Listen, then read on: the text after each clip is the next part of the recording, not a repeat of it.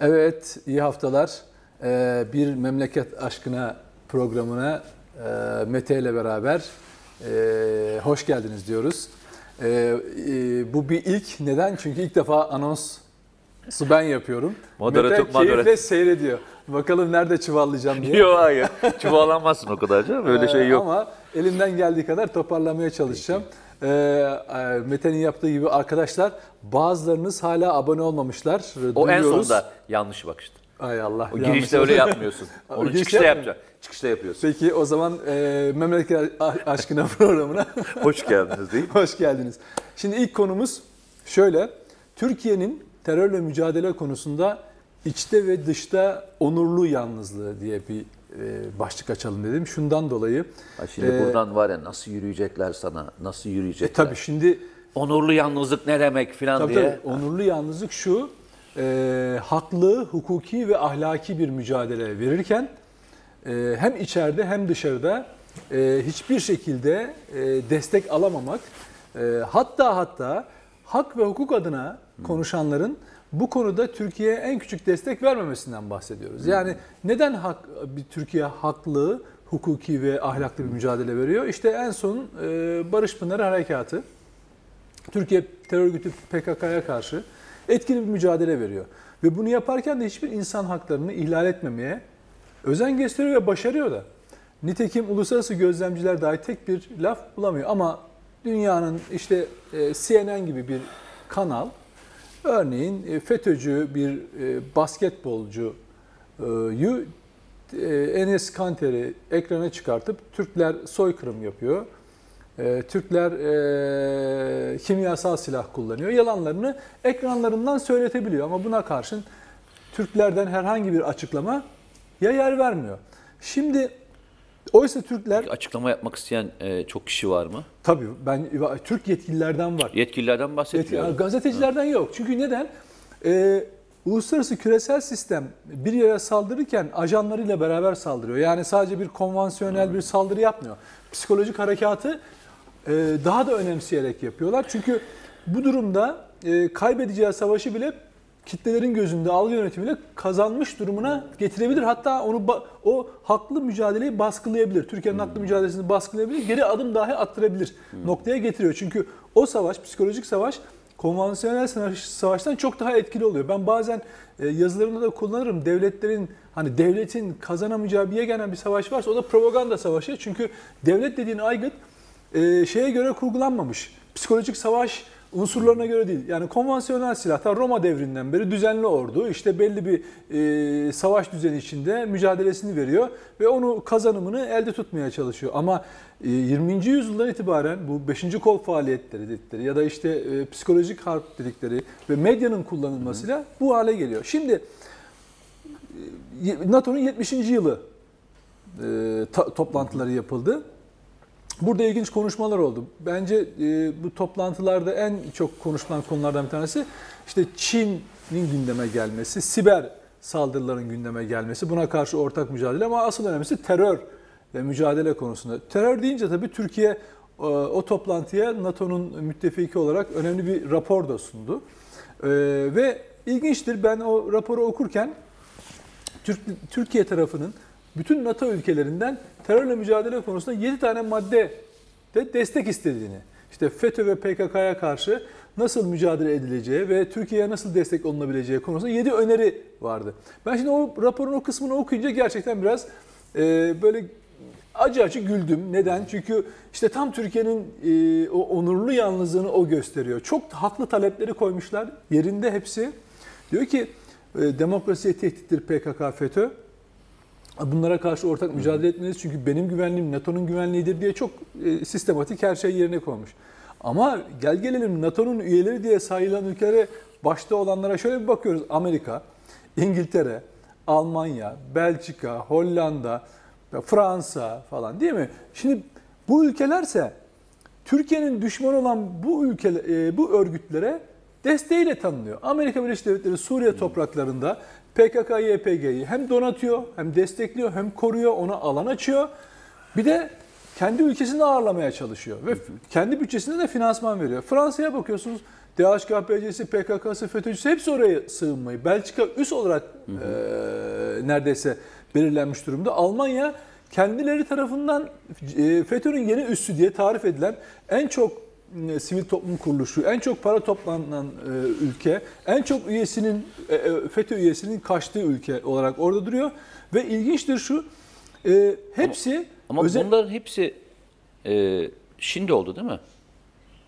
şimdi derken bugün değil yani bugün. Yok bugün oldu değil mi? Hayır bugüne münhasır değil, hayır değil. Yok ama yanlış politikadan kaynaklanıyor bunlar.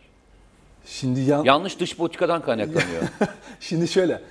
Yok e, lütfen rica ederim. Kişi de yani ülkeler gibi şey kişiler gibi bir ülkede ahlak olmayınca siyasi ahlak Hmm. olmayınca e, e, böyle yorum yapanlar da oluyor karşımıza çıkabiliyor. Yani bunu bugünkü durumu böyle bir, bu durumu işte Türk dışişlerinin Türk devletinin etkisizliğinden e, yeterince anlatamamasından falan filan kaynak, e, kaynaklandığını söylüyorlar. Hmm. Ben de şunu söylüyorum her zaman argüman olarak. O zaman birisi bana çıksın. FETÖ'yü biz anlatamadık Almanya'ya, Batı'ya, Amerika'ya. Diyelim ki Türk Dışişleri, Türk yetkililer, gazetecileri hepimiz uğraştık FETÖ'yü anlatamadık. Peki ve onu terör örgütü olarak tanımıyorlar. Peki kardeşim PKK'yı 1993-94'ten beri tanıyorlar mı terör örgütü olarak? Tanıyorlar. Peki kaç tane PKK'lı iade ettiler? Ya da PKK'ya yardım etmekten vazgeçtiler mi? Hayır. İade edilenler var. Bak var iade edilenler. Hizmet edem hizmeti altına alamadıklarını iade ediyorlar. Ha o şekilde. Yani iade ettikleri var. o Bak şekilde. o kadar da yüklenme yani 3 4 kişi falan olabilir. Ama ta- Almanya'dan talep edilen kişi sayısı 5000 şu ana kadar. Yani Ama bak yıllar sen itibariyle şimdi baktığın olayı zaman çarpıtıyorsun. Öyle. Yani hiç demokratik ve hukuki görmüyorum yani seni. bütün argümanlarını Faşist görüyorum Yok seni. seni, Seni böyle faşist zaten görüyorum. onu söyledim artık. Arka arkaya aynı kelimeleri bana sarf ettirme. Tamam. Ee, ya siyaset tabii çok güzel bir şey. Harika bir duygu. Ee, siyasetçinin e, rakibiyle ilgili söylemlerde bulunması çok e, doğru. Sonuçta bir rekabet var. Ama rekabet ettikleri yer e, devlet olmamalı. Yönetmeye talip olmalılar ve yönetmeye talip oldukları yerde bunu yapabilmeliler. Benim hani e, bu mevzuyla ilgili konuşular konuşulurken hep aklıma e, 1980'li yıllarda e, Ermeni e, terör örgütü Asala'nın dünyanın birçok yerinde e, Türk konsolosluk görevlilerine, Dışişleri Bakanlığı'na, yetkililerine e, farklı farklı yerlerde yaptığı saldırılar aklıma gelir. Şimdi ben e, şöyle söyleyeyim. Bunlar yapılırken e, dünya e, Asala'yı bir terör örgütü ilan edip e, adamların peşine mi düşmüştü? Hayır, hayır. Amerika tersi, tam Amerika tersi. o dönemde e, bunu engellemek için ayrı bir e, gayret mi e, sarf ediyordu? Çok basit e, bir şey söyleyeyim. Mesela bizim konsolosluk yetkililerimiz biliyorsun ciddi anlamda saldırı altındadır. Hala büyük tehdit altındadır. Son Ama- Barış Pınar Harekatı sırasında yine elçilikler, konsoloslar basıldı. E, ama yapıldı. ilginç olan bir şey Amerika'da e, bizim konsolos e, yetkililerimizin ve diğerlerinin silah taşıma etkisi yoktur. Ama biz Türkiye'de her birini full şekilde koruruz. Full koruruz. Şimdi geçmişte e, o zaman da aynı o e, onurlu yalnızlık vardı. Arkasından e, PKK konusu çıktı. 1984, 2019 aynı e, mevzu bahis devam ediyor. Yani e, işte sıkıntı orada başlıyor. PKK PKK yalnızca kendi başına ortaya çıkmış, asıla tek başına çıkmış bir kavram olsaydı, Evet. sen sana veya e, bunu öyle düşünen insanlar, sen sana demeyeyim, sen zaten benimle aynı fikirdesin de, bunları söyleyen insanlara şunu sormak lazım. Hangi dönemde Türkiye'nin ulusal çıkarını korumak için yapmış olduğu bir mücadeleyi biz toplumsal anlamın dışında uluslararası anlamda destek vurduk. Örnek vereyim. Irak'a operasyon yaptık. Hatırla. Evet. İşte PKK karakola saldırıyor. 30 şehit verilmiş. Biz e, Kuzey Irak'a e, operasyon yapıyoruz. Arap Birliği o dönem hatırlarsın. Arap Birliği hemen ne yapardı? Kınama yazardı. Hatırlıyor musun? Evet. Türkiye Arap topraklarına girdi diye. 1974 Kıbrıs Harekatı gerçekleşmiş. Haklı bir mücadele. Ee, hangi dönemde aralarından kim çıkıp Türkiye'nin tanıdığı, Kuzey Kıbrıs Türk Cumhuriyeti'nin tanıdığı? Yani 83'te mi yanlış söylemiyorum değil mi? 83'teydi ee, İlan. ilan edilmesi. Şey yapılması, evet. 83'ten beri kim tanıdı arkadaş? 90'lı yıllar ambargo ile geçmiş yıllardır. Yani PKK'nın e, bölgede çatışmalarda yoğunlaştığı dönemde Almanya'sından çünkü o zaman e, sıklıkla bütün silah ve ekipmanlarını neredeyse yurt dışından alıyoruz. Almanya'sı, Amerika'sı, Fransa'sı örtülü bir ambargoyla hatta bazıları örtünün ötesine geçip direkt deklare ederek malzeme göndermeyeceklerini söylüyorlardı. Hatta üstüne geçerek kullan verdikleri silahları kullanamayacağımızı zikrediyorlardı. Biz size bu silahları NATO'dan dolayı verdik. Siz zırhlı araçları Evet. orada kullanamazsınız. Evet. Bana söyler misiniz arkadaşlar? Memleketin hangi döneminde PKK'nın kuruluşu Asala veya Kıbrıs üç tane çünkü bizim uluslararası anlamda sıkıntılı konumuz vardı diyeyim o dönemlerde. Bana söylesene hangisinde eee, çok kalabalıklıkta eee, biz göremedik? Gördün mü sen? Yok. Değil. Demek ki o zaman memleketin sorunu e, siyaset değil. Memleketin sorunu siyasici de değil. Yani e, sen herhalde Bülent Ecevit için e, dış politikanı anlamıyor falan demezsin değil mi? Asla kimse değil. Demezsin. Süleyman Demirel de içine demezsin. Çok yıllarca kurt bir diplomat olarak, şey e, bir e, siyasetçi, Siyasetçi olarak, olarak. yurt dışı bütün denklemleri bilen insan olarak bunu söylersin. Şimdi düşünüyorum, bakıyorum, ediyorum. Üçü de eski dönemlerde Süleyman Demirel 1960'lı yıllarda işte iktidara geldiğinde Amerika'ya gidiyor. E, Türkiye'nin sanayileşmesi için kredi arıyor, bulamıyor. Dönüyor Rusya'ya. Rusya'dan alıyor. 71'de ne oluyor? Muhtıra yiyor. Arkasından Bülent Ecevit 74'te Kıbrıs Harekatı'nı icra ediyor. Arkasından iktidarı döneminde Türkiye'nin ambargoları altı altına gidiyor. Düşünsene Türkiye e, o dönemde dünyanın en önemli tütün üreticilerinden Türkiye'de sigara sigara şeyde kuyrukta. Türkiye en büyük zeytinyağı üreticisi ülkelerden bir tanesi. Zeytinyağı nerede? Şeyde yok. Tezgah. Piyasada yok, tezgahta yok. Tüp yok. O kuyruk. O yok, bu yok, şu yok, şeker yok, o yok, bu yok. Olmamasının sebebi ne? Yani bir malzemenin sende olmaz, sen üretemezsin. Çünkü alan var, talep eden var. Ama sen piyasaya bunu veremiyorsun.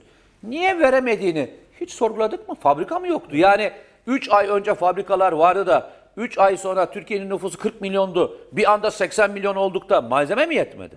Ne oldu da o arada biz üretemez olduk. Hani tüpü anlarım yine bak. Tüpü anlarım. Hani yurt dışından geliyor bir e, şeyin paran yok diye anlayabilirim. Tütünü nereye koyacağım? Tabii. Zeytinyağını nereye koyacağım? İşte ne diyeyim? Tereyağını nereye koyacağım arkadaş? Bana biriniz bir şey söyleyin ya. Ama her birinin altında bir neden vardı. Memleketin, memleketteki sorun, daha doğrusu bizim sorunumuz şu değil. Hedefe konan, konan aslında siyasetçiler değil. Hedefe konan memleket. Tabii. O gün Zaten- kim iktidardaysa o atfediliyor. Tamam. Bunu bunu anladığımızda biz gerçekten o yalnızlığı yaşayanların aslında ne kadar erdemli insanlar olduğunu da anlayacağız. Bunu küçümseyerek söylemek bu ülkenin insanlarına bence hakarettir. Hatayı söyle arkadaş de ki dış politikada şu hata yapıyorsun. Bak eyvallah başım üstünde yeri var. Ben böyle düşünüyorum. Eyvallah başım üstünde var. Ama PKK konusunda veya Türkiye'nin haklı tezleri konusunda bir şey yaptın ve yalnız kaldın. Dış politikada yalnız kaldın. Ve bunları söyleyenler de işin kötü tarafı. Geçmişte bu politikanın içerisinde görev almış olan arkadaşlar. Bir garip gelmiyor mu sana? Evet. Ya ben tabii e, şöyle Üstad, e, ilkelerle hareket etmeyen insanlar sadece kendi çıkarlarına, grup çıkarına, parti çıkarına, şahsi çıkara oturtarak dünyayı analiz eden insanlar değişen şartları da tabii öyle yorumluyorlar. Oysa süreci süreç önümüzde bir süreç var.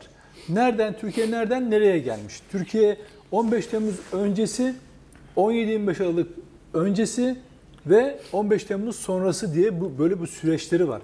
Türkiye'nin tekrar dirilmesi, ayağa kalkması, terörle mücadelede o yalnızlık hissini bir kazanıma çevirmesi, e, somut olaylarla karşısına çıkmış e, e, verimli yatırımlara dönüştü. Mesela bakın geçen biz geçen programda bir tesadüf e, hani de bir başka te tavafuk mu diyorlar. O o anlamda Bayraktar'ın projesini e, dedik ki ya bu adam bak Akıncı'yı söyledi. şeyi söyledik. Yani Bayraktar ailesinin nasıl bir yatırım yaparak Türkiye'yi işte terörle mücadelede nasıl öne geçirdiğini falan. Geçen hafta da eee, eee, yeni bir insansız hava aracı taarruziyi Bir peçete alabilir miyim arkadaşlar ya? taarruzi insansız hava aracını çıkarmışlar. Ben sosyal medyada gördüm. Ya dedim ki bu kadar tesadüf olabilir mi? Ya çünkü neden? Yani aslında bu tesadüf değil. Adamlar durmadan üretmeye çalışıyor. İşte o yalnızlığı verimliliğe dönüştüren bir yaklaşım da var. Ama bir de şu var. Hiçbir ülke dışarıdan saldırıyla şey olmuyor, yıkılmıyor devlet. Mutlaka içeriden eee, kurtların onu içeriden kemirmesi gerekiyor. Ya bu ya bir zamanlar FETÖ'ydü ya PKK uzantılarıydı ama mutlaka o ülkeyi ve o devleti yıkmak üzere kafaya koymuş o e, s- sistematik örgütlü kötülüğün vücut bulması gerekiyor. Şöyle söyleyeyim sana. Şimdi bunu özür dilerim. Lütfen, Bunun tamam. en etkili bir şekilde ben şuna şaşırıyorum. Dünya üzerinde hiçbir ülkede kendi ülkesine aleyhine çalışan, yazan, çizen bu kadar çok insan bir arada bulunmaz. Eleştiri hak. Eleştiri yapabilirsiniz. Ama Türkiye'nin Yalan yaptığı- söyleyemezsin Ha, arkadaş. tabii, tabii. Bak Tabii. eleştiriye hepimiz varız. Ama yalan söyleme Tabii. kardeşim. Yalan söyleme. Yani işte senin verdiğin örnekten bu adamlar devletten kredi aldılar. Evet yani mesela. Yani bu yalan. De ki kardeşim de ki mesela adamın yaptığı ürün çok kötü kardeşim. Ha mesela. Anlıyorsan değil mi? Veya de ki arkadaş dünyada bunun fiyatı 5 lira. Bu adamlar sattılar 100 liraya. Bak bunların her birine varım ve ben de altına imza atarım. Ama arkadaş yani adam e, İsrail'den alınan malın e, beşte birine mal üretmiş. Bugüne kadar 250-200 bin saatin üzerinde uçuş yapmış. Yaptığı her ürün Türkiye'de ve dünyada kabul görmüş. Bir adama hala yürüdüğün yer burasıysa ve yalan üzerinden yürüyorsan sana ne denir? Ne denir? Adı dünyanın her tarafında ne deniyorsa o denir kardeşim. Aşağısı aşağısı yok. Dün oradaydım. Bak sen de falan söyledin. Dün oradaydım ben de. Ee, bir Özdemir Bey'i ziyarete gitmiştim. Özdemir Bayraktar'ı. Her gidişimde de hayran kalıyorum onu söyleyeyim sana. Küçücük bir yerden nereye geldiler? Ve hala sen mi yazdın geçen gün? Ee, çok hoşuma gitti. Nerede şu otomobil e, ürettiğiniz? Burada konuştuk. Ha. Yani ha, zampara- Daha sonra ama köşe yazısında da yazdın galiba. Yok hayır burada e, Sü- Süper Haber sağ olsun e, Barışlar çok güzel onun manşet yapmışlar. Yani şöyle söyleyeyim. Hani Ya niye bugüne kadar çıkmadınız Bir kardeşim? Otomobil projeniz bile yok mu? Zamparalıktan başka Bak. bir şey bilmiyor musunuz Aynen. evlatlarınız falan diye yazmışlar. Şimdi oraya gittim.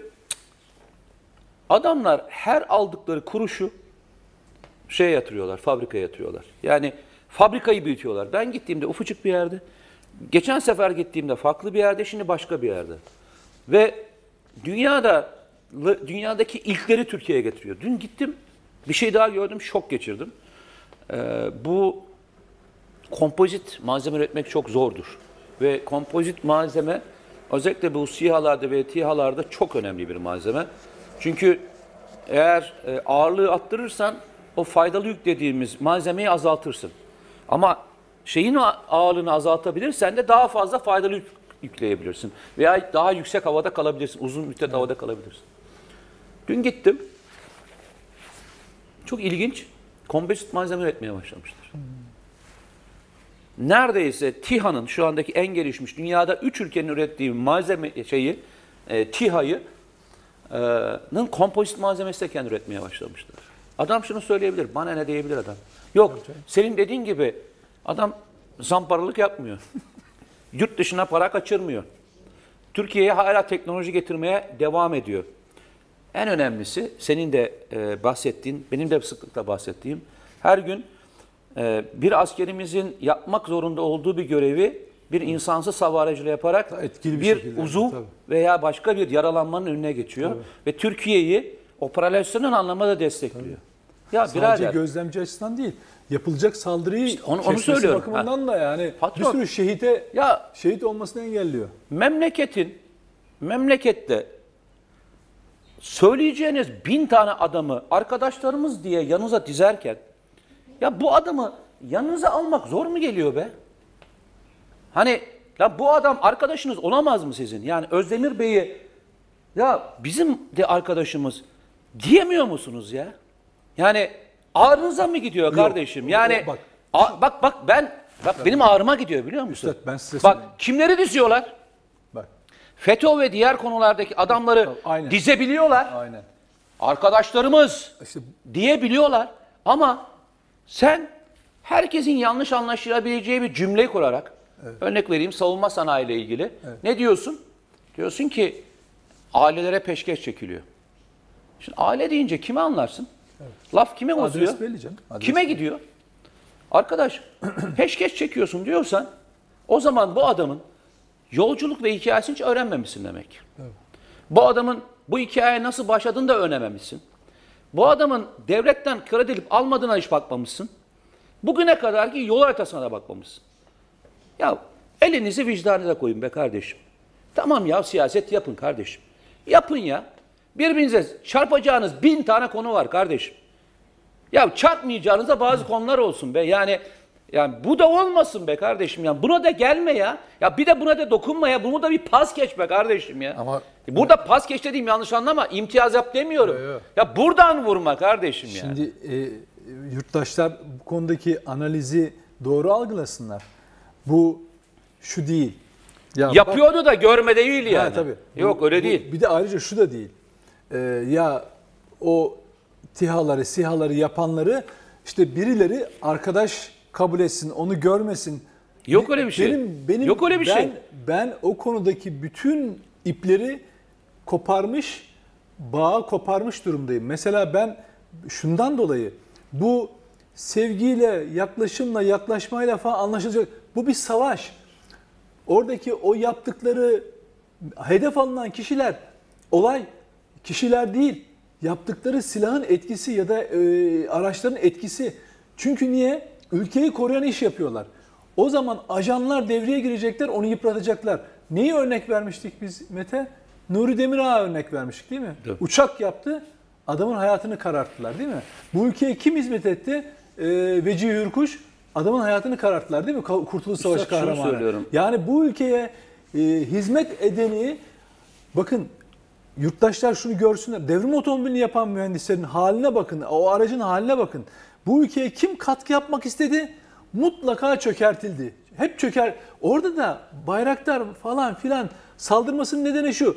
Bayraktar mesela parayı yurt dışına kaçırıyor senin dediğin gibi e, özel hayatını harcıyor olmuş olsaydı e, meyhanelerde orada burada onlara şey harcasaydı e, e, finanse etseydi öyle bir düşman seçmezlerdi kendilerine. Ama adam sadece iş yapıyor, ülkenin güvenliği ilgili iş yapıyor. Ajanlar devreye giriyor. Neden ilk sihalar yapıldığı zaman ben hayretle şaşırmıştım. Bir takım milletvekili kılıklı adamlar hemen bunlar insan haklarına aykırı silahlar falan diye mecliste şey sorun önergesi vermeye kalktılar. Hatırlıyorsun değil mi? Hatırlamaz mıyım? İHA'ları ilk ilkinde, daha ilkinde. Niye? Çünkü etkisini gördüler terörle mücadelede. Ne yapması lazımdı Ya- o ajanların? O ajan, kodlu ajanların Daha ne çıkmadan önce Tabii, çıkmadan önce engellemeye çalıştılar. tabii. O yüzden, Başka bir şey O yüzden şunu görecek herkes. Arkadaş uzlaşmak yok. Bak artık bir savaş var. Yani bu ülkeyi ya ayakta tutacaksınız ya teslim edeceksiniz. Hepimiz öyle. Hepimize düşen görev bu. Dolayısıyla ben öyle hani ya onlar öyle baksınlar bunlar. Hayır arkadaş ben toplumdaki seninle katıldığımız toplantılar dahil olmak üzere ben bu toplumdaki o derin milleti, o iç sevgisi, vatan sevgisi olan milleti gördüm hocam. 15 Temmuz'da da görmüştüm. Sonra her gittiğim yerde karşıma bu sayı çıkıyor. arttı. Evet evet. Bu sayı karşıma çıkıyor. gibi büyüdü. Bak karşıma çıkıyor. Daha önceki toplumsal olaylarda veya yaşadığım olaylarda karşılaşmadığım kadar insanla karşılaşıp hoş sohbetler içinde bulunuyorum ve diyorum ki 15 Temmuz akşamı da ya iyi ki bu ülkede dinini, bayrağını, Allah'ın kitabını bilen insanlar varmış. Bu ülke ayakta Vatanın, tuttular. milletini. Kurtuluş Savaşı gibi ve bugün o o o bilgiyle donatılarak büyüyor. Dolayısıyla artık öyle ya şunlar bize anlasalar, şu olayı da onlar yapsalar, işte an, bir Yok, yok. ucundan tutsalar. Yok arkadaş. Onlar, bak onlar onlar o müptezel hayatlarını yaşayacaklar. Ama bu toplumun çocukları, bu genç nesil inanılmaz işler yapacak ve biz de onu anlatmaya çalışacağız. Ee, dün onu söyledi ve onunla bitireyim. 2000'lerin başında 5,5 kilo ile başladık dedi. 5,5 kiloluk bir ilk biliyorsun onlarınki mini Evet. bir e, mini İHA'ydı. 5,5 Ben kiloydu. izlemiştim biliyor musun onu? Yani o bir böyle saçları ortalaymış anlatıyor işte şurasını vermiyorlar, burasını vermiyorlar. Türkiye biz Orayı bunu yaparız geç. falan diyordu. Ee, Burdur'da askerliğini yapıyor. Askerliği bitiriyor. Askerliği bitirdi- bitirdiği gün e, ekip şeyde e, Şırnak'ta Selçuk Bayraktar atlayıp daha gencecik bir yaşta atlayıp şeye geçiyor. E, Şırnak'taki ekibin başına geçiyor. Oraya gidiyor. Haluk Bayraktar orada, Özdemir Beyler orada. 5,5 kilo ile başladık dedi 2000'lerin başında. TİHA 5,5 ton, 5,5 tonla uçtu. Evet. 5,5 kilodan 5500 kiloya. Arkadaş öyle kolay bir şey değil. Bu rakam kiloyla falan bahsettiğimiz aynı malzemeyi Fransa uçurmaya kalktı. Tamam mı? Uçurmaya kalktı düşürdü. Edep ya. Biraz edep. Biraz edep. Varsa, varsa deliliniz kardeşim gerçekten dolandırıp da inanıyorsanız verin mahkeme.